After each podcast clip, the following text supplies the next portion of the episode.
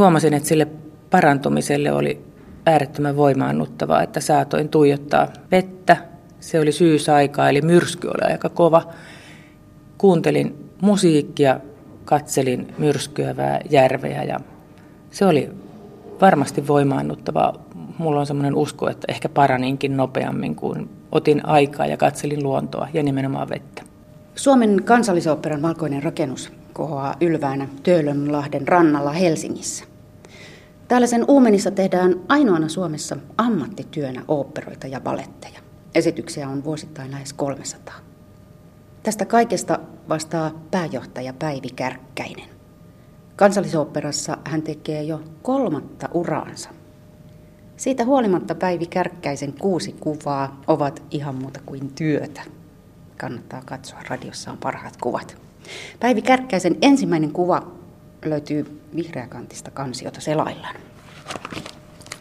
Tässä vihreässä kansiossa on, on valikoima kuvia. Olen saanut tämän kansion lahjaksi läheisiltä ystäviltä, 50-vuotispäivälahjaksi. Näiden ystävien Jarmo ja Pirkon kanssa olemme pelanneet paljon sekanelinpeliä Tenniksessä, kasvattaneet yhdessä lapsia, käyneet Bulgaariassa kesälomalla ja paljon viettäneet aikaa Lapissa. Eli tämä kuva, jonka nyt tästä avasit, niin tämän täytyy olla yli 10 vuotta vanha, koska olet saanut tämän 50-vuotislahjaksi, vaikka tämä kuva voisi olla myös ihan tältäkin vuodelta, koska tämä maisema, nämä ihmiset, tämä tilanne on palautettavissa. Tästä voisi ottaa nytkin kuvan. Tästä voi ottaa nytkin kuvan ja itse asiassa tämä on siis Karhutunturin laelta, Sallan Naruskasta, Suomen kylmimmältä paikkakunnalta. Siellä Naruskassa meillä on pikkuinen erämaamökki ollut jo vuodesta 90 ja joka ikinen vuosi me, me menemme sinne useampaankin kertaan ja joka ikinen kerta kun olemme siellä me kipuamme puolisoni kanssa tänne Karhutunturin laille. Sinne ei mene minkäännäköistä hissiä, ei tietenkään, se on ihan luonnon tunturi ja tämä maisema on mulle todella rakas. Sieltä näkyy kauas, Naruska on aika lähellä Venäjän rajaa, että sieltä näkyy kauas Venäjän puolelle. Mihin silman suuntaan tämä kuva nyt on Tämä otettu? kuva katsoo nyt etelään päin. Just, että tämä on Suomen, Suomen Tämä on Suomea, tämä on Suomen maisemaa täällä takana. Ja me kipuamme sinne, joskus puhutaan enemmän, joskus ei puhuta mitään, ollaan ihan rauhassa ja istutaan ja katsellaan maisemia ja takas tullessa sitten, siinä on semmoinen pikkuinen kota, niin laitetaan sinne sinne tulet ja paistetaan makkarat. Se kuuluu traditioon. Ja, ja nyt me olemme yleensä viemeneet meidän ystäviemmekin sinne ja, ja viime syksynä veimme eh, lapsen lapsemme Inarin ensimmäistä kertaa Lappiin ja hän myöskin pääsi näiden karhutunturin kipuamaan. Tämä on hyvin tärkeä paikka ja olen itse asiassa toivonut, että minun tuhkani joskus siirrotellaan tänne karhutunturin laille. Se on minulle pyhä paikka. Miten siitä on tullut sellainen? Sinne on meidän kotoamme matkaa 900 kilometriä ja kun kaikkina näinä vuosina on ollut aika hektisissä ammateissa, niin jo se siirtymä tähän luonnon rauhaan tekee sen muutoksen.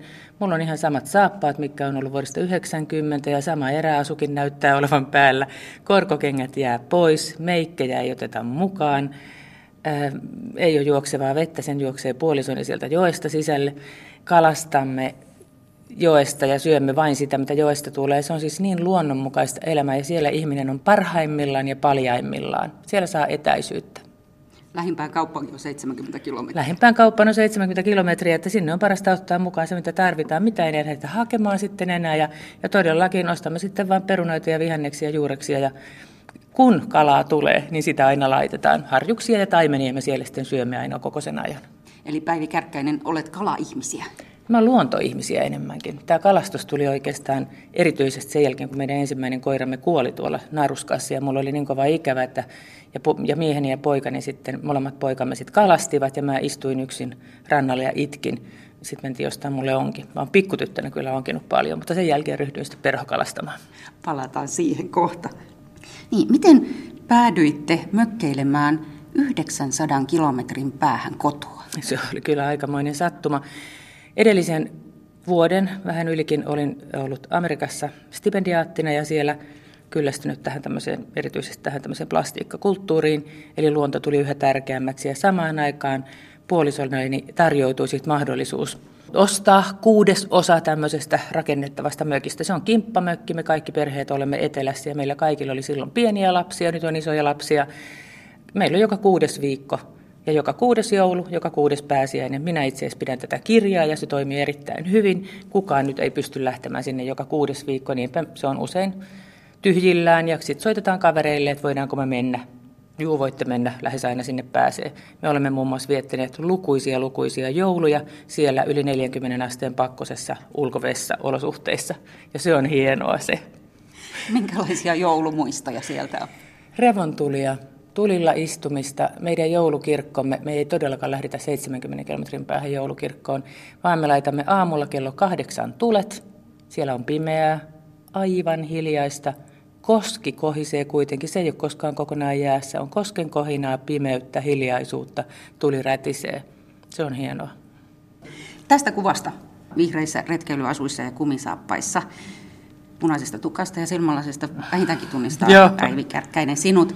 Ja vieressäsi hattupäinen mies aurinkolasissa, ei niin tunnistettavissa, hieman naamioituneena. Ei. Minulle hän on kyllä hyvin tuttu, hän on minun puolisoni jo, jo lähes 40 vuoden takaa. Me olemme alkaneet seurustelu vuonna 1973, abiturienttivuonna. Me olimme Olimme samalla luokalla, mutta koulun jälkeen vasta seurustelimme. Hän on Ari Kärkkäinen, jonka kanssa avioiduin, kun oli juuri täyttänyt 21 vuotta että meillä on hyvin pitkä yhteinen elämä ja paljon olemme harrastaneet yhdessä paitsi luontoa, niin erilaisia urheilulajeja tenniksestä sukellukseen ja hiihtoon. Teillä on kohta 40-vuotis Joo, seuraavan kerran on 40-vuotis hääpäivä. Ja te sitäkin päästään juhlistamaan Karhutunturille. Menemme itse asiassa jo viikko. Sen hääpäivän jälkeen menemme Karhutunturille. Se on jo sovittu ja tämän toisen lapsen lapsemme Pyryn viemme sinne sitten viisivuotismatkalle. Että kyllä, sinne mennään. Otetaan Pinosta seuraava. Otetaanko tässä nyt Otetaan ihan tämä... punainen albumi. Joo. Tämä, tässä lukee, että tämä on ensimmäinen albumi. Tämä on ensimmäisenä koonnut näköjään on saanut tämän albumin 11-vuotiaana. Ja täällä on kaiken näköisiä lapsuuskuvia vähän epämääräisessä järjestyksessä. Siihen aikaan, kun minä olin pieni, niin ei otettu paljon kuvia ainakaan meidän perheessä. Mutta täältä valikoin, valikoin tällaisen kuvan, jossa sattumoisin on myöskin kalastusta. Olen siinä luultavasti ehkä viisi vuotias, näyttää olevan paljaat varpaat, kyllä mulla kenkiäkin oli, mutta tässä on tultu juuri veneilemästä. Tämä kuva on otettu Lempäälän hulaudessa, missä minun lapsuuden perheelläni, jo mummullani ja papalleni ja mummun edeltävälläkin sukupolvilla on ollut kesäpaikka. Ja siellä on tultu näköjään juuri kalasta ja mä oon kyllä aina pitänyt kaikesta luonnosta ja kaikessa luonnossa liikkumisesta. Erityisesti kummivanhempani, joilla myös on siellä mökki, niin Kirsti ja Kuijo he minut opettivat kalastamaan. Ja rohkea viisivuotias kala, kalamies tai kalatyttö tässä on, koska ihan pitää siinä valtavaa haukea niskasta kiinni? No se kyllä opetettiin tähän heti tähän kalastuskulttuuriin, että kalaan kosketaan ja mato laitetaan itse koukkuun ja, ja sitten se, mato, se kala perataankin itse ja samalla tavalla olemme omat poikamme opettaneet siellä Sallan naruskassa. Kaikki kulkevat sitten puukkovyöllä ja heti kun kala nousee, niin se, se perataan taiminia ja harjuksia, hän ei tarvitse suomustaa ja siitä tiedetään, että kala on aina tuoretta, kun se heti sitten laitetaan. Ja hauki ei ole tällä kertaa ainut saalis. Toinen, ei siinä, toisessakin kädessä Siinä on näyttää olevan ahvenia, joo. Toi on vielä olemassa toi, toi hulauden paikka myöskin. Käyttekö siellä? Aika vähän me käymme siellä, että minun vanhempani ja sisareni käyvät siellä enemmän, että meillä on sitten tuolla Hämeenkyrössä Tampereen lähellä sitten niin kuin oma etelämökki. Mutta käymme tuollakin kyllä, että siellä on leikkimekki kunnostettu nykyisiä lapsenlapsia varten ja minun oma kiipeilypuuni on siellä vielä tallella ja minun oma kallioni, missä muistan leikkineeni. Mä olin aika pitkään yksinäinen lapsi, kun pikkusisareni syntyi vasta, kun olin kahdeksan ja puolivuotias. Opin leikkimään yksin ja tutkimaan luontoa ja lukemaan kirjoja. Se oli lempiharrastukseni. Päivin kivi. Joo, siellä on päivin kivi. Jotenkin se on pienentynyt mun mielestä vuosien aikana, vaikka oikeasti se varmaan on saman kokoinen kuin ennenkin, mutta minulle se oli suuri kallio ja, ja nyt nämä lapsen lapset, Inari ja Pyry on myös opetettu tähän mummon kivelle. Siellä he viime kesänäkin kiipeilivät ja kerroin, että missä kohdalla oli keittiö leikeissä ja niin edelleen, että kyllä se on tärkeä paikka. Tässä kuvassa tosiaan olet juuri tullut kalasta. Siinä takana näkyy soutuvene ja hiukan järven selkeä kaislaa. Tuossa on kenties koivunoksaa. On, se on koivu siinä vieressä, nurkassa ja sitten tosiaan paljaat varpaat kivellä. Olitko tässä vaiheessa siis ainoa lapsi aikuisten joukossa? Olin kyllä. Siellä oli sitten mun isovanhempani Emeli ja Syyne, äitini ja isäni Tuija ja Kalevi äiti. Ja se oli töissä kesälläkin, että mä olin siellä sitten mummo ja papan kanssa kesäpäivinä. Ja sitten kummivanhempani, joilla myöskään ei ollut siinä alkuvaiheessa lapsia, heille syntyi lapsia sitten vähän myöhemmin, että sitten mä sain leikkikavereita näistä serkuista. Ja isä on hyvin harrastunut, että hän, jos hän ei rakentanut taloa, niin sitten hän kävi näyttelemässä tai tekemässä televisio-ohjelmia tai jotain, että vaikka hän oli opettajan rehtorin tehtävässä, että loma olisi ollut, niin hän sitten kyllä oli aika aktiivinen. Päivi Kärkkäinen, tässä takana kuvassa näkyy tärkeä elementtisi, eli vesi. Se on kyllä minulle hyvin tärkeä elementti, että no tuolla hulaudessa ilman muuta oltiin järvenrannassa aina. Nyt siellä Naruskassa menee se Naruska-joki, jota jaksan tuijottaa tuntikaupalla. Vaikka olin tämmöisiä Järvi-Suomen tyttöjä, niin kyllä se, se juokseva vesi on todella hieno elementti, koska siihen ei koskaan kyllästy. Ja nyt kun kalastamme, niin aina sen tutkiminen, että minkämoisen pyörteen vierellä mahtaa se taimeen siellä olla, se on hirveän mielenkiintoista. Meidän Tampereen kotimme on myös järvenrannassa, se on Pyhäjärven rannassa ja en tiennyt sitä, että vesi on mulle niin tärkeä elementti ennen kuin vuonna 1988 muutin Yhdysvaltoihin ja asuimme Ohioissa, Kolumbuksessa. Siellä ei ollut vettä. Lähin lätäkkö, ei se ollut järvi, oli noin sadan mailin päässä, mutta mä huomasin, että mun oli pakko viikoittain vähintään ajaa sinne ja tuijottaa vettä. Ja se on todella mulle äärettömän tärkeä elementti. Ja harrastan myös siis uintia, on tänäkin aamuna tullut uimasta ja vesijumpasta, ja puolisoni kanssa olemme myös laitesukeltajia ja harrastamme räpyläuintia. Eli se ei ole pelkästään veden katsominen, vaan se veden se tuntu, miltä vesi tuntuu iholla, niin se on minun elementtini kyllä. Miten kuvaisit sitä? Sekin on, se on levollista, rauhoittavaa, kuitenkaan ei staattista. Vedessä tapahtuu koko ajan jotakin ja, ja mulla on myöskin se kuuloelämys erityisesti tässä räpyläuinnissa, kun on siis räpylät jalassa ja maski päässä ja snorkkeli niin, että pystyy pitämään veden siinä ihan, tai pään siinä vedessä.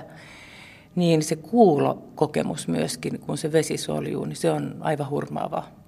Ja varmaan osa vaikutus tähän niin kuin nautintoon räpyläuinnissa muun muassa on se, että siinä ei voi kukaan puhua, eikä niin kuin kukaan ei puhu minulle, enkä minä voi puhua kenellekään. Pakko, tai toisin sanoen mahdollisuus olla omien ajatustensa kanssa. No miten ajatukset siinä soljuvat? Ne nimenomaan soljuu. Mä en koskaan tee itselleni mitään agendaa, niin kuin, että tämän puolentoista tunnin aikana käsittelen näitä, näitä asioita, vaan siinä vaan siihen pääsee sellaiseen meditatiiviseen tilaan asiat vaan kulkee. Joskus joku ongelma on ratkennut, kun nousee sieltä pois. Joskus tuntuu, että ei ole ajatellut yhtään mitään. Mä yritän myös laskea vähän, kun meillä on sellainen tavoite, että me talven aikana uimme 100 kilometriä puolisoni kanssa, niin pitää vähän yrittää laskea matkaa. Mutta mä oon siinä ihan surkea siinä matkan laskemisessa, koska mun ajatukset lähtee aina jonnekin. Et en mä tiedä, onko mä uinut 10 satsia vai 15. Puolisoni on tässä parempi, hän laskee meidän matkat. Eli se on joka viikonloppunen tekeminen talvisaikaa. Kyllä, ainakin toisena, joko lauantaina tai sunnuntai-aamuna pyrimme sinne. Niin Päivi Kärkkäinen, olet kansallisoperan pääjohtaja ja työhuoneestasikin näkyy vettä.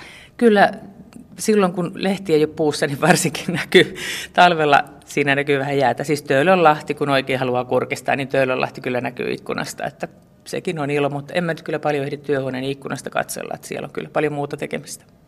No kotona ehditkö siellä katsoa Pyhäjärven selkeää? Kyllä, kun viikot asun täällä Töölössä, josta muuten Töölön asunnosta ei näy sitten järvi eikä meri, niin kyllä se on mulle hyvin tärkeää, kun menen sinne kotiin, että mä saatan istua ihan hiljaisuudessa ja tuijottaa siihen järvelle, kun menen kotiin.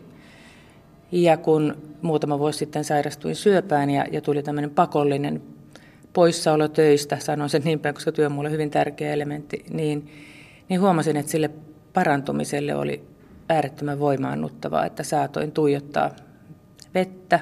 Se oli syysaikaa, eli myrsky oli aika kova. Kuuntelin musiikkia, katselin myrskyävää järveä ja se oli varmasti voimaannuttavaa. Mulla on semmoinen usko, että ehkä paraninkin nopeammin, kun otin aikaa ja katselin luontoa ja nimenomaan vettä ja kuuntelin musiikkia. Mitä vesi saa aikaa kehossa? Se saa kehossa ja mielessä. Se, se on vähän niin kuin tuli.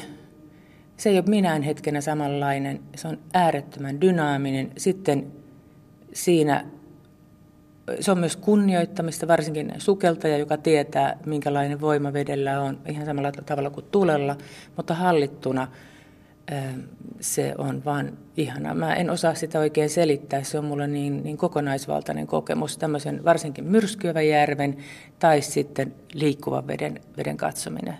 En ikinä siihen kyllästy. Päivi Kärkkäinen, tämä kuva tässä on lapsuuden kesältä, Kyllä. jolloin aina paistoi aurinko ja oli lämmintä, vai myrskyskö joskus? Kyllä myrskys, joo. Siellä, me, tota, siellä käytiin vastarannalla, sitä sanotaan rahkaksi, sieltä käytiin hakemassa saunavihtapuita ja muistan kyllä, kun mummo ja papan kanssa sinne soudettiin ja sitten tuli yllättäen myrsky. Siihen aikaan muuten ei ollut minkäännäköisiä pelastusliivejä, ainakaan minulla, että onneksi sitten opinkin aika pian uimaan. Nykyään en kyllä lapsenlapsia vie ikinä ilman pelastusliivejä veneessä. Niin se maailma muuttuu 60-luvulta kyllä. tähän päivään. Pysytään samassa punakantisessa albumissa, käännetään muutama sivu eteenpäin.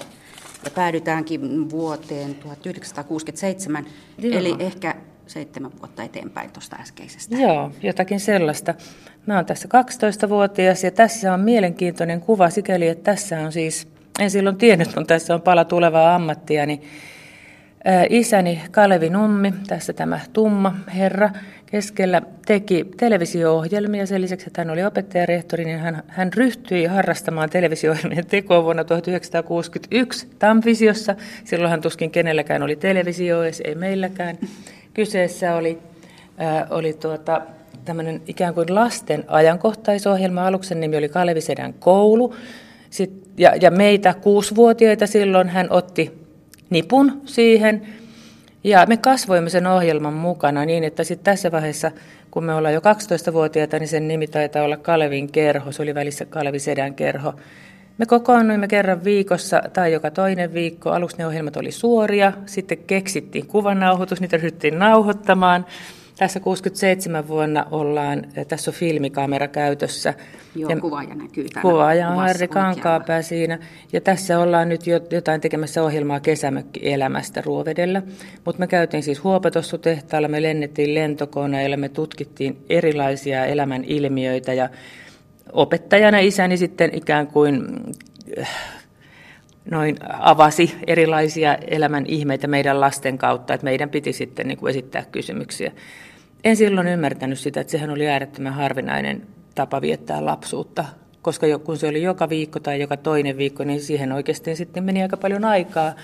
Ja mikä mahdollisuus päästä näkemään erilaisia paikkoja, mikä mahdollisuus päästä sitten kokemaan tämmöistä televisio-ohjelman tekoa, mutta en mä silloin ymmärtänyt, että se on ihan jotenkin kummallista.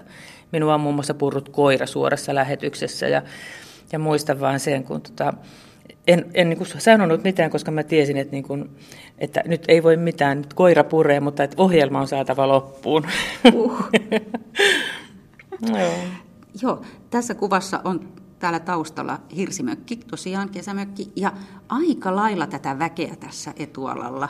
Joo. Isäsi kuvaa. Ja... Kuvaa ja sitten on äänittäjä, tässä on vanha Nagra, jota silloin käytiin äänityksissä. Ja sitten tässä oli vielä tämmöinen Kelanauhri, joo. Ja sitten tässä on tämmöinen äh, klaffimies, jonka tehtävä muistaakseni oli myöskin kantaa näitä, näitä kamoja, kameroita ja muita, että silloin ei kameramiehet kantanut. Mutta hänellä on kuitenkin puku päällä, että on, on, ja ollaan siis, kantamassa. Niin... Kyllä, ja ollaan siis kesämökkioloissa. Joo, joo, ettei tyylikkään. Joo, mä oon tässä kuvassa täällä oikealla. Istut tuolla sen kuvaajan takana oikeinpuolimmaisena. Monta muuta lasta siinä vielä Joo. istuskelemassa. Isällä tietenkin opettaja oli mahdollisuus myöskin tavallaan sitten vähän niin kuin poimia sieltä erilaisia vähemmän ujoja tyyppejä, koska piti olla aktiivinen ja kekseliäs ja reagoiva tilanteissa. Että kyllä sitä aika lailla improvisoitiin, mutta muistan kyllä, että isän kanssa – tehtiin käsikirjoituksia myöhään yöllä, koska hän multa sitten tentasta, miten lapsi tämän näkee ja mitä kysyisit tästä. Ja mä taisin oppia silloin myöskin sitten käsikirjoituksen tekoa. Erinomaista. Ihan vahingossa. Ja sitten nämä haastateltavat, eli mökkiläiset, Joo. isä ja tytär. Siinä on Vaalasvirran Paavo ja heidän tyttärensä Liisa, jota siinä sitten haastatellaan. Sitten se taisi loppua siihen, muistaakseni taisi olla 13-vuotias, kun sitten tehtiin viimeiset ohjelmat. Sitten meistä tuli niin isoja ja varmaan sitten se oli aikansa elänyt se ohjelma. Mutta tosi pitkään. Joo, tosi kyllä. pitkään se oli 6-vuotiaasta 13-vuotiaaksi. Kesällä oli tauko. Taisi pitää aika lailla siitä, koska tosiaan päädyit sitten myöhemmin telkkariin töihin. Kyllä, mutta mä en, niin en suunnitellut televisioammatin hommaamista ollenkaan. Mä olin vain niin kuin luonnolta on äärettömän utelias kaikesta. Mua kiinnosti kaikki ja sehän on aika niin kuin vaikea ammatinvalinnan kannalta. Hommasin pää- lääketieteellisen pääsykoekirjat, koska siihen aikaan kaikki, jotka oli käynyt pitkän matikan ja vähän hyviä koulussa, niin pitäisi ikään kuin mennä lääkikseen. Mitä täällä operassa tapahtuu? Täällä varmaan porataan jossain, en tiedä mitä nyt tapahtuu jotain pieniä korjaustöitä. Meillä on täällä ilmastointiremontti. Niin, että hommasin ne, ne lääketieteen kirjat, mutta sitten mä kun niitä luin, huomasin, että tämä ei kiinnosta mua ollenkaan. Sitten pyrin Tampereen yliopistoon. Mä pistin useampia oppiaineita, pistin tiedotusopin, suomen kielen, psykologian ja niin edelleen. Ja, ja satuin pääsemään sitten suomen kielen opintoihin. Sekin kiinnosti mua äärettömästi ja menin sillä sisään Tampereen yliopistossa silloin 73 vuonna oli sellainen mahdollisuus, että pystyi opiskelemaan useassa eri tiedekunnassa riippumatta pääaineesta. Ja niinpä sitten niin kuin valitsinkin useita pääaineita ja valmistuin paitsi äidinkielen opettajaksi, niin toimittajaksi. Ja tein siitäkin laudaattorin ja, ja sitten myöskin opiskelin taloudellis-hallinnollisessa tiedekunnassa, koska en halunnut, että mua kukaan pystyy niin kuin saamaan linssiin, jos, jos ja kun minusta tulee taloustoimittaja. Kaikessa siitä on ollut hyötyä. En valinnut kuitenkaan tiedotusopissa radio- ja TV-linjaa, koska lapsellisesti ajattelin, että minähän osaan sen jo. No yhtä ja toista osasit kieltämättä. Mutta sitten loppujen lopuksi olen ollut vain niin yhdessä lehdessä töissä Kangasalan Sanomissa, että sitten en lehtiuraa tehnyt kuitenkaan. Minut houkuteltiin Tampereen yliopistoon puheopin laitokselle ensin tuntiopettajaksi, jossa aloitin 19-vuotiaana tuntiopettajana. En kyllä ollenkaan nyt ajattele, miten, miten mä oon rohjennut sellaisen tehdä. Opetin puhetta äänenkäyttöä näyttelijöille ammattinäyttelijäkurssilla ja sitten toimittajille. Tutkin puheääntä ja siinä samalla valmistuin maisteriksi ja sitten sit minut valittiin lehtoriksi sinne, että, että kyllä sitä voi sanoa että kyllä ihan oikeaksi uraksi, että olin siellä, siellä sitten ihan vakituisesti töissä 77 vuodesta vuoteen 1991. Tämä kuva mökiltä vuodelta 1967, jossa 12-vuotiaana istut tuolla mökin edustalla. Niin tästä otetaankin sitten melkoinen harppaus seuraavaan kuvaan. Joo, mennään ihan uuteen mappiin tänne. Tämä onkin valtavan paksu vihreäkantinen. Tämä on semmoinen albumi, jonka olen koonnut näköjään pojalleni Antille jouluna 99, mutta se on jäänyt meille kotiin. Että toistaiseksi ei, vielä. Toistaiseksi ei ole lähtenyt mukaan.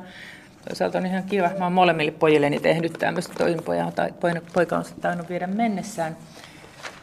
Öö, täältä valitsin kuvan, joka on minulle hyvin tunnelmallinen. Siis tämän Ari Puolisoni kanssa me avioiduimme hyvin nuorena 76 vuonna. Ja sitten elämä vei mennessään. Olin siellä yliopistolla opettajana. Ja sitten minulle tarjoutui mahdollisuus lähteä Fulbright-stipendiaatiksi. Kun opiskelin tätä puheoppia, mikä Suomessa oli aivan uutta, niin tavallaan sit tehdäkseni niin kuin lisäopintoja, niin piti mennä sinne Jenkkeihin. Mä olin silloin jo filosofian lisensiaatti, kun sitten lähdin, että menin ikään kuin väitöskirjaa tekemään. Puolisoni on yksityisyrittäjä, meillä on useita kirjakauppoja ja hän katsoi, että hän ei voi lähteä jättää omaa työtään – mutta hän ei myöskään estänyt minua lähtemästä, mikä on minusta tosi hienoa. Ja niinpä sitten ratkaisimme niin, että, että minä lähdin sinne. Lähdin aluksi yksin, sitten sinne tuli nuorempi poikamme Olli, minun pikkusisareni kanssa, joka oli tulossa meille lapsen piiaksi tai kotihengettäreksi.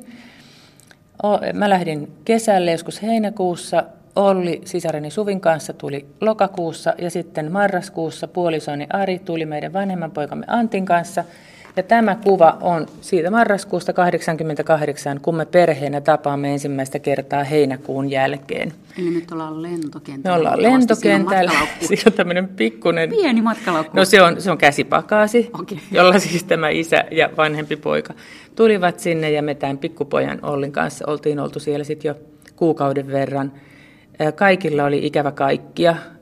Ja kyllä minäkin sitä sit monta kertaa täytyy myöntää, niin silloin nuorena äitinä kaduin, että mitä tein ja kuinka väärin teen lapsille. Minkä ikäisiä pojat on? Pojat on tässä viisi ja seitsemän. Antti oli silloin tokaluokkalainen, hän, hän on just täyttämässä kahdeksan. Olli ei ollut vielä Suomessa ollut koulussa. Ja kun pojat oli sitten useita kuukausia tuolla, niin, niin ilmoitin heidät kouluun, paikalliseen public schooliin. Mutta mutta en ollut ymmärtänyt ilmoittaa heitä tarpeeksi ajoissa, eli silloin kesällä. Me asuimme tämmöisellä valkoisten asuinalueella, Mutta sitten pojat silloin ajattelin joutuivat mustien ja orientaalien alueelle kouluun, jossa Olli, joka sinne meni ensin, oli ainoa valkoihoinen sillä luokalla. Ja viisivuotias. Ja viisivuotias, eikä osannut sanaakaan englantia. Me olimme yrittäneet opettaa englantia, mutta se oli tietenkin, hän ei ymmärtänyt, miksi sitä pitää oppia. Ja kahdeksan tuntia kesti koulupäivät. Sisareni yritti mennä ensimmäisenä päivinä koulubussiin mukaan, mutta sitä ei sallittu, että sinne vaan heitettiin veteen. Muutaman päivän Olli kulki siellä kaikkien muiden perässä, katsoi, että milloin mennään vessaan, milloin pestään kädet, milloin mennään syömään. Ja sitten muutaman viikon kuluttua hän alkoi puhua englantia. Ja tällä isoveljellä Antilla oli tietenkin sitten hieman helpompaa, kun samassa koulussa oli kuitenkin veli sitten. Oli se aikamoinen kokemus ja, ja Olli on jälkikäteen kertonut, että jos häntä joku pelottaa, niin hän aina miettii, että hän selvisi tästäkin kokemuksesta mun huonoa omaa tuntoani sitten kuitenkin niin kuin lievittää se, että kun nyt pojat ovat aikuisia, olen heiltä useampaakin otteeseen kysynyt, että miltä tuntuu ja anteeksi, anteeksi, niin pojat ovat kokeneet sen vain äärettömän mielenkiintoisena seikkailuna. Koska sen vuoden aikana mieheni viettiin kuin harvinaisen paljon lomaa. Aina kun hän tuli sinne, me lähdimme kolmen viikon retkeille johonkin päin Yhdysvaltoja. Ja sitten näimme todella paljon. Ja aina sen aikaan, kun hän ei ollut siellä, niin mä sitten tunnollisena ihmisenä tein niin kuin yötä päivää töitä ikään kuin lunastaakseni. Sitten se nyt oli muutama viikon ollut lomalla. Aivan ääretön puoli sisareni Suvi, koska minulla oli ikään kuin vaimo, kotiäiti, siellä joka laittoi aamulla aamupalat ja laittoi lapset kouluun ja otti, vastaanotti heidät ja laittoi ruoan. Mä kävin sitä aina syömässä, jos menin sitten illalla vielä yliopistolle. Se oli hyvin mielenkiintoinen vuosi ja opetti paljon elämästä. Lähtiessäni Yhdysvaltoihin stipendiaatiksi oli vahvasti sitä mieltä, että haen sieltä sen opin, teen väitöskirjan ja, ja sitten annan sitä oppia eteenpäin. Mutta kävi niin kuin usein elämässäni on käynyt, että joku uusi asia valtaa sydämeni ja olen seurannut sydämeni ääntä. Tuolla havaitsin, että haluan tehdä laajemmin työtä ihmiskunnan hyväksi kuin pelkästään yliopisto-opettajana tämmöinen naivi ajatus ja, ja niinpä sitten pari vuotta tämän jälkeen siirryin Yleisradion tekemään ympäristöohjelmia ja pelastamaan maailman. Ainakin omalta pieneltä osaltani. Mutta nyt ollaan vielä Yhdysvalloissa. Nyt ollaan vielä Yhdysvalloissa. Tässä kuvassa tosiaan perhe on yhdessä pitkästä aikaa, useamman kuukauden jälkeen. Siinä oli erittäin vahvat tunteet ja tämä pienempi poika Olli oli opetellut R-äänteen, jota hän ei osannut silloin vielä kun lähdin sinne. Se oli hyvin koskettavaa. Ja tietenkin tämä kaikki ikävä, se oli erittäin vahva tunnelma, kun me sitten tuossa, tuossa tapasimme monen kuukauden jälkeen ja tiesimme, että siinä sitten pari viikkoa olemme yhdessä ja sitten taas sillä hetkellä lähti sitten isä Suomeen ja molemmat pojat jäivät sinne. Me elimme aika mielenkiintoista elämää näiden, tämän runsaan vuoden ajan. Aina oli yksi poika siellä, toinen täällä tai molemmat pojat siellä tai täällä ja yksi oli erossa. Silloinhan nimittäin ei ollut sähköpostia esimerkiksi. Eli me olimme sopineet, että kerran viikossa voimme soittaa 10 minuutin puhelun. Siinä oli sitten vaihdettava kuulumiset. Kirjeitä kirjoitettiin paljon, mutta kirjeen liikkuminen yhteen suuntaan kesti viikon ja toiseen suuntaan viikon. Jos jotain asiaa haluttiin puida, niin silloin kun sitten sen vastauksen sai, niin oli unohtanut, mistä, mitä koko asia koski. Hyvin mielenkiintoinen vuosi. Miten teidän parisuhteena jaksoi tämän, tämän ajan? Silloin kun lähdin, niin täytyy rehellisesti sanoa, että me emme, emme päättäneet, että jatkamme sen jälkeen yhdessä, emmekä ole myös eroamassa, mutta me olimme siinä vaiheessa olleet jo 12 vuotta naimisissa, ja kyllähän siinä jo sitten tottuukin toiseen aika paljon, mutta toi kyllä vahvisti sen, että me ehdottomasti haluamme elää yhdessä, ja antoi tavallaan semmoisen luvallisen mahdollisuuden myös miettiä tätä parisuhteen merkitystä. Kyllä se on tavallaan sellainen siinä mielessä semmoinen niin vähän pieni kuolema tai muu, että, että tota, myös kaikki niin kuin ei pelkästään parisuhteeseen liittyen, vaan, vaan ystävistä valikoituivat sitten tämän jälkeen semmoiset, joiden kanssa haluamme oikeasti olla tekemisissä. Kaikki turhat kissaristiäiset jäi pois. Me ei ton jälkeen käyty enää missään semmoista niin sanotusti pakollisissa menoissa. Se kodin ja perheen merkitys ja läheisten ihmisten merkitys nousi tietenkin erittäin isoksi. Ja uskon, että meidän poikamme myöskin oppivat käsittelemään tunteita – eri tavalla kuin muut samanikäiset, kun silloin piti siitä ikävästä puhua ja heittäytyä uusiin rohkeutta vaativiin tilanteisiin. Pojat ovat kiittäneet tämän jälkeen tästä vuodesta. Niin, kansallisoperan pääjohtaja Päivi Kärkkäinen. Yksi kuva, jota tässä kun, kun näitä kuvia valitsimme tai valitsit, niin oli ihan tavallinen jakkara. Mm-hmm. Siihen ei nyt kuitenkaan päädytty, koska kuvia on vain viisi jo olemassa olevaa ja sitten se kuudes, jota ei vielä ole olemassa. Mutta miksi se jakkara pyöri tässä vaihtoehtona? Se jakkara on ihan tavallinen jakkara, missä kuitenkin on neljä jalkaa. Ja se on jollakin tavalla tämä niin kuin visuaalisesti minun elämäni tasapainon ohjenuora. Ne neljä jalkaa ovat nimittäin sellaisia asioita, jotka pitää pitää tasapainossa elämässä. Yksi on työ, joka on mulle hyvin tärkeä asia. Toinen on perhe, kolmas ystävät, neljäs minä itse – ja jotta elämä olisi onnellista, mun oman kokemukseni mukaan näille kaikille neljälle täytyy olla tasapuolisesti aikaa. Voi olla, että jokin aika elämästä on sellainen, jolloin jollekin näistä neljästä ei ole niin paljon aikaa, mutta kolmellakin jalalla jakkara pysyy jollakin tavalla pystyssä hetken aikaa. Mutta sitten täytyy taas paikata se neljäs jalka. Ja, ja joku toinen voi olla sitten vähän uupun, niin kuin uupelossa välillä.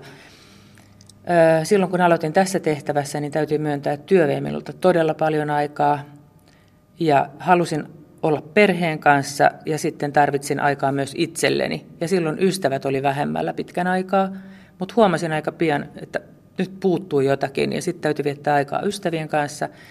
Ja taas toinen esimerkki, silloin kun sairastuin siihen syöpään, niin, niin tarvitsen paljon aikaa itselleni, perheellinen ja ystävät oli tärkeitä. Ja silloin, vaikka luulin aluksi, että työtä en voi jättää, niin kasvaan pystyin aivan hyvin olemaan. Ja oopperakin pystyi olemaan ilman minua sen aikaa, kun oli pakko antaa aikaa tervehtymiselle. Ja oikeastaan tämän sairastumiskokemuksen jälkeen tämä on vahvistunut mulla tämä ajatus, että nämä neljä asiaa täytyy pitää tasapainossa, ainakin mun omassa elämässä. Meillä naisilla usein saattaa käydä niin, että tämä minä itse unohtuu koska kuvitellaan, että perhe, jos olen perheeni kanssa, niin sehän on omaa aikaa. Se ei ole niin. Jokainen ihminen tarvitsee myös omaa aikaa. On sitten lenkillä lukemassa, vaikka vain yksin ajatuksissaan, mutta sitä omaa aikaa tarvitaan. Ja se, että, että ne jaksottuu elämässä eri tavoin, niin kuin tässä Kyllä. Yhdysvaltain Joo. kuvassa, jossa joku muu jakkaran jalka ei ole nyt niin kovassa käytössä, ja sitten taas tulee aika, jolloin on. Kyllä, se on tärkeää.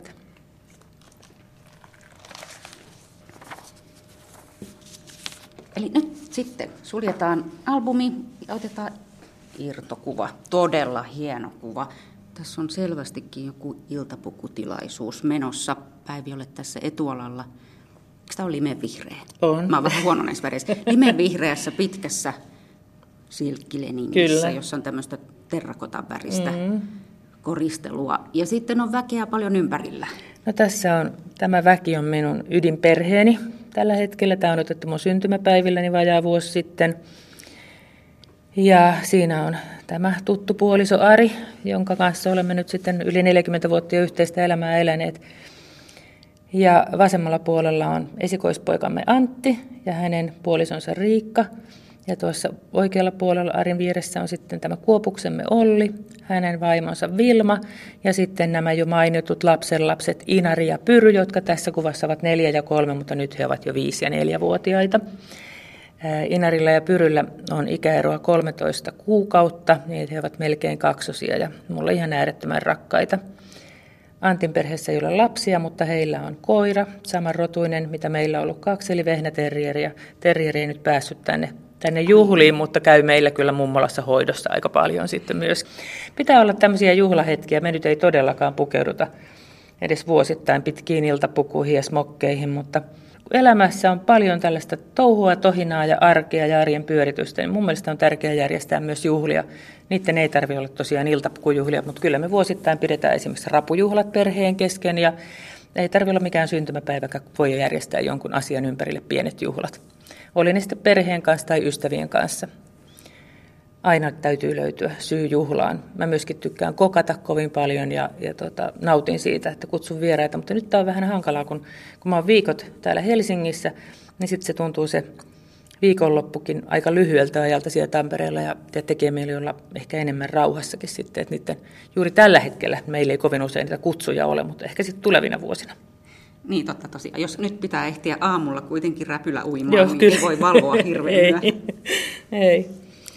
Meillä on hyvin läheinen perhe ja tietenkin pojat elää omaa itsenäistä elämäänsä jo, mutta, mutta tämmöinen läheisyys on säilynyt ja ollaan kyllä tekemisissä kovin paljon. Niin ja Päivi, olet itse asiassa myös tajunnut sen asian jakkaroinesi, että perhe on tärkeä ja mietit jopa sitä, että kun työt toivat sinua Helsinkiin ensin Ylessä ja sitten täällä oopperassa, että miten asiat järjestyy? Joo, siinä yleaikana jo niin, niin todellakin.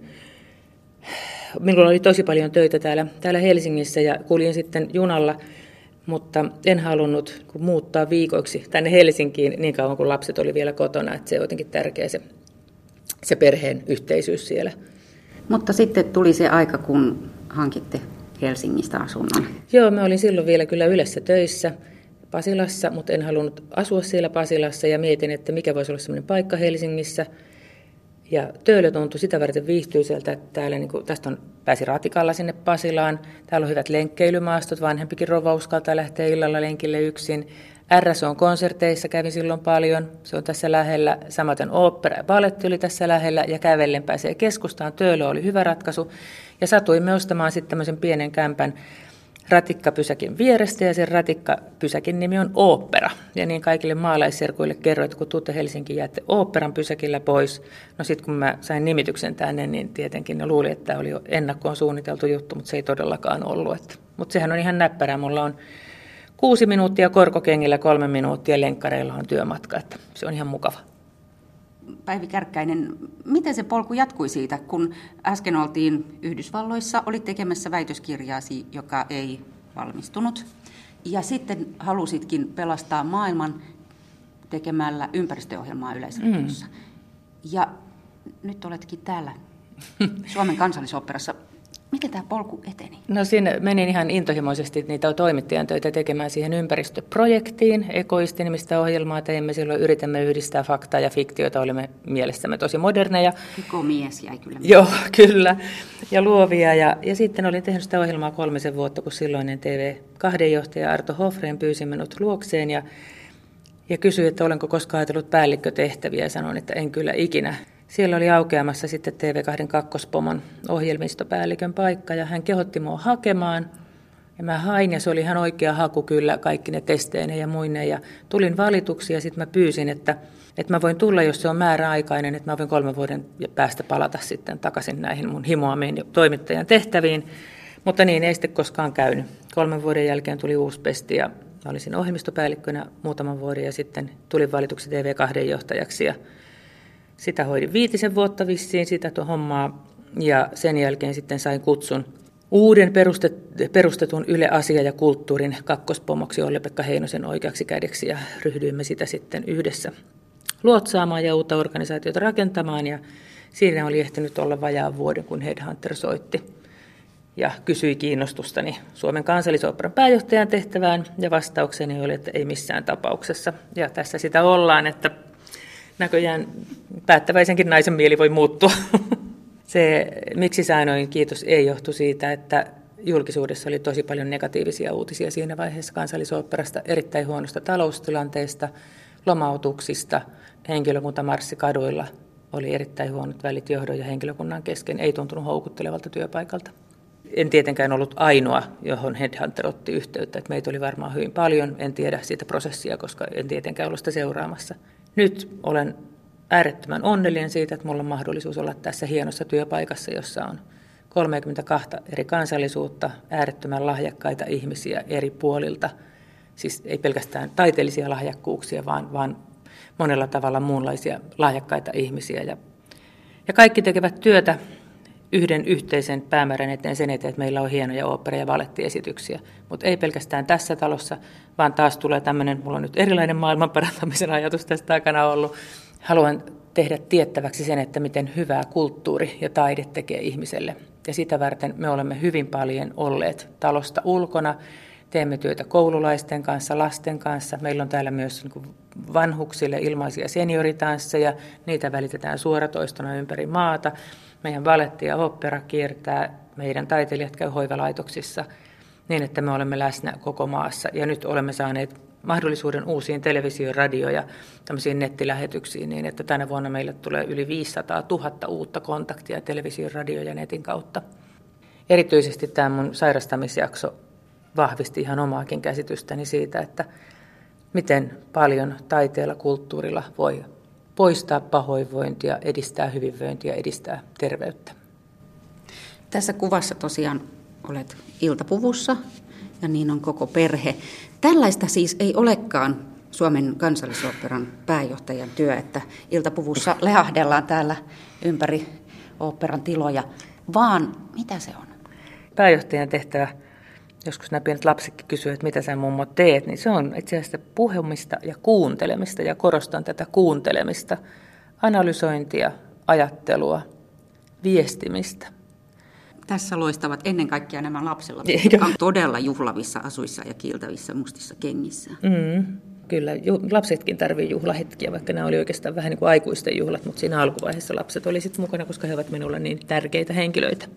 Ja vaikka pääjohtajan päivät ovat kiireisiä, niin joka toinen viikko mun kalenterissa on varattu yksi päivä, jolloin kello 15 lähden täältä työpaikalta ja hän lapset päiväkodista ja sitten on mummo aikaa se ilta. Ja se on tärkeää koska muuten kyllä pääjohtajan päivät tulevat aika pitkiksi, kun päivällä on ensin tämä normaali, normaali työ ja sitten varsin usein olen myös illalla seuraamassa esitystä vieraiden kanssa tai, tai yksinkin.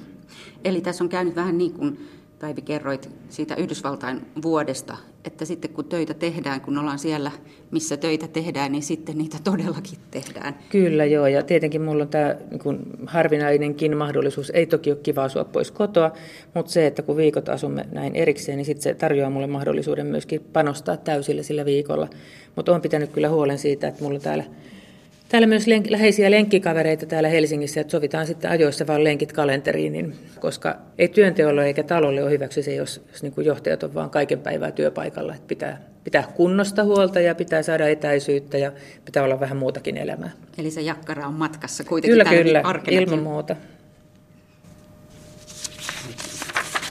Tämä hieno perhekuva on nyt tässä kuudessa kuvassa yle.fi kautta kuusi kuvaa. Sieltä voi käydä kurkistamassa se viimeinen tällä kertaa, joka on jo tässä nähtävissä. Nimittäin se kuudes kuva, sitähän ei ole vielä olemassa. Siitä, Päivi Kärkkäinen, sinulla on aika montakin ajatusta, mitä se voisi olla. Mutta se sydämen ääni, se on mukana siihen ainakin. Kyllä. Semmoinen laaja perspektiivi liittyy siihen, jos mä ajattelen niin noin elämän tehtävään että sitä, että mitä työtä teen ja mitä olen oivaltanut näiden vuosien aikana on se, että, että mä toivoisin, että tulevaisuudessa, ja tämä on se laaja kuva, mistä oikeasti ei saa kuvaa, on se, että laajasti yhteiskunnassa ymmärrettäisiin kulttuurin merkitys. Se on vain alle yksi prosenttia esimerkiksi Suomen valtion budjetista. Ja, ja se, että mikä sen merkitys on koko niin kuin sivistyneelle yhteiskunnalle ja sivistyksellä tarkoittaa laajasti tätä ihmisten hyvinvointia, niin, niin sen merkitys pitäisi oivaltaa ihan lapsesta asti tukea taideaineita, taitoaineita, antaa lapsille mahdollisuus tutustua kulttuurin, sen tekemiseen, kokemiseen. Mutta sitten henkilökohtaisessa elämässä, niin kyllä varmasti tämä vesi tulee olemaan kuvassa mukana. Luonnossa liikkuminen, aikaa ja iloa läheisten kanssa, erityisesti lasten kanssa tietenkin. Mutta sitten mulla on lukematon määrä lukemattomia kirjoja, kuuntelematonta musiikkia, teatteria, konsertteja, muihinkin kuin tämän talon taitemuotoihin tutustumista. Ja teen sitä varmasti yhdessä puolisoni kanssa. Jatkamme varmasti Lapissa käyntiä, jatkamme yhteisiä liikuntaharrastuksia, tätä räpyläuintia, mutta sitten on ollut puhetta, että, että uudistamme tenniksen. Me pelasimme monta kymmentä vuotta tennistä yhdessä kavereiden kanssa – rakastamme matkailua, pitää nähdä uusia paikkoja, mutta sitten haluamme myöskin rauhoittua tutussa paikoissa. Ja Sallan Naruskassa, Tampereella, Pyhäjärven rannassa. Mulla on hyvin paljon mielenkiintoisia kuvia, siitä tulee varmaan ihan mosaikki. mutta jollakin tavalla levollinen kokonaisuus. Jollakin tavalla abstrakti kuva. Se on maalaus. Se on maalaus, jossa on vihreää, sinistä, keltaista valoa. Jonkun verran säpinää, mutta pääosin se on, on tota, varsin levollinen maalaus. Mä näen sen silmissäni. Onko se akvarelli vai öljy? Se on akvarelli, ehdottomasti. Onko se kehyksissä? Hyvin pienissä, hopeisissa. Seinällä? E, joo. Missä se seinä Se on varmaan meidän Pyhäjärven kodissa Tampereella.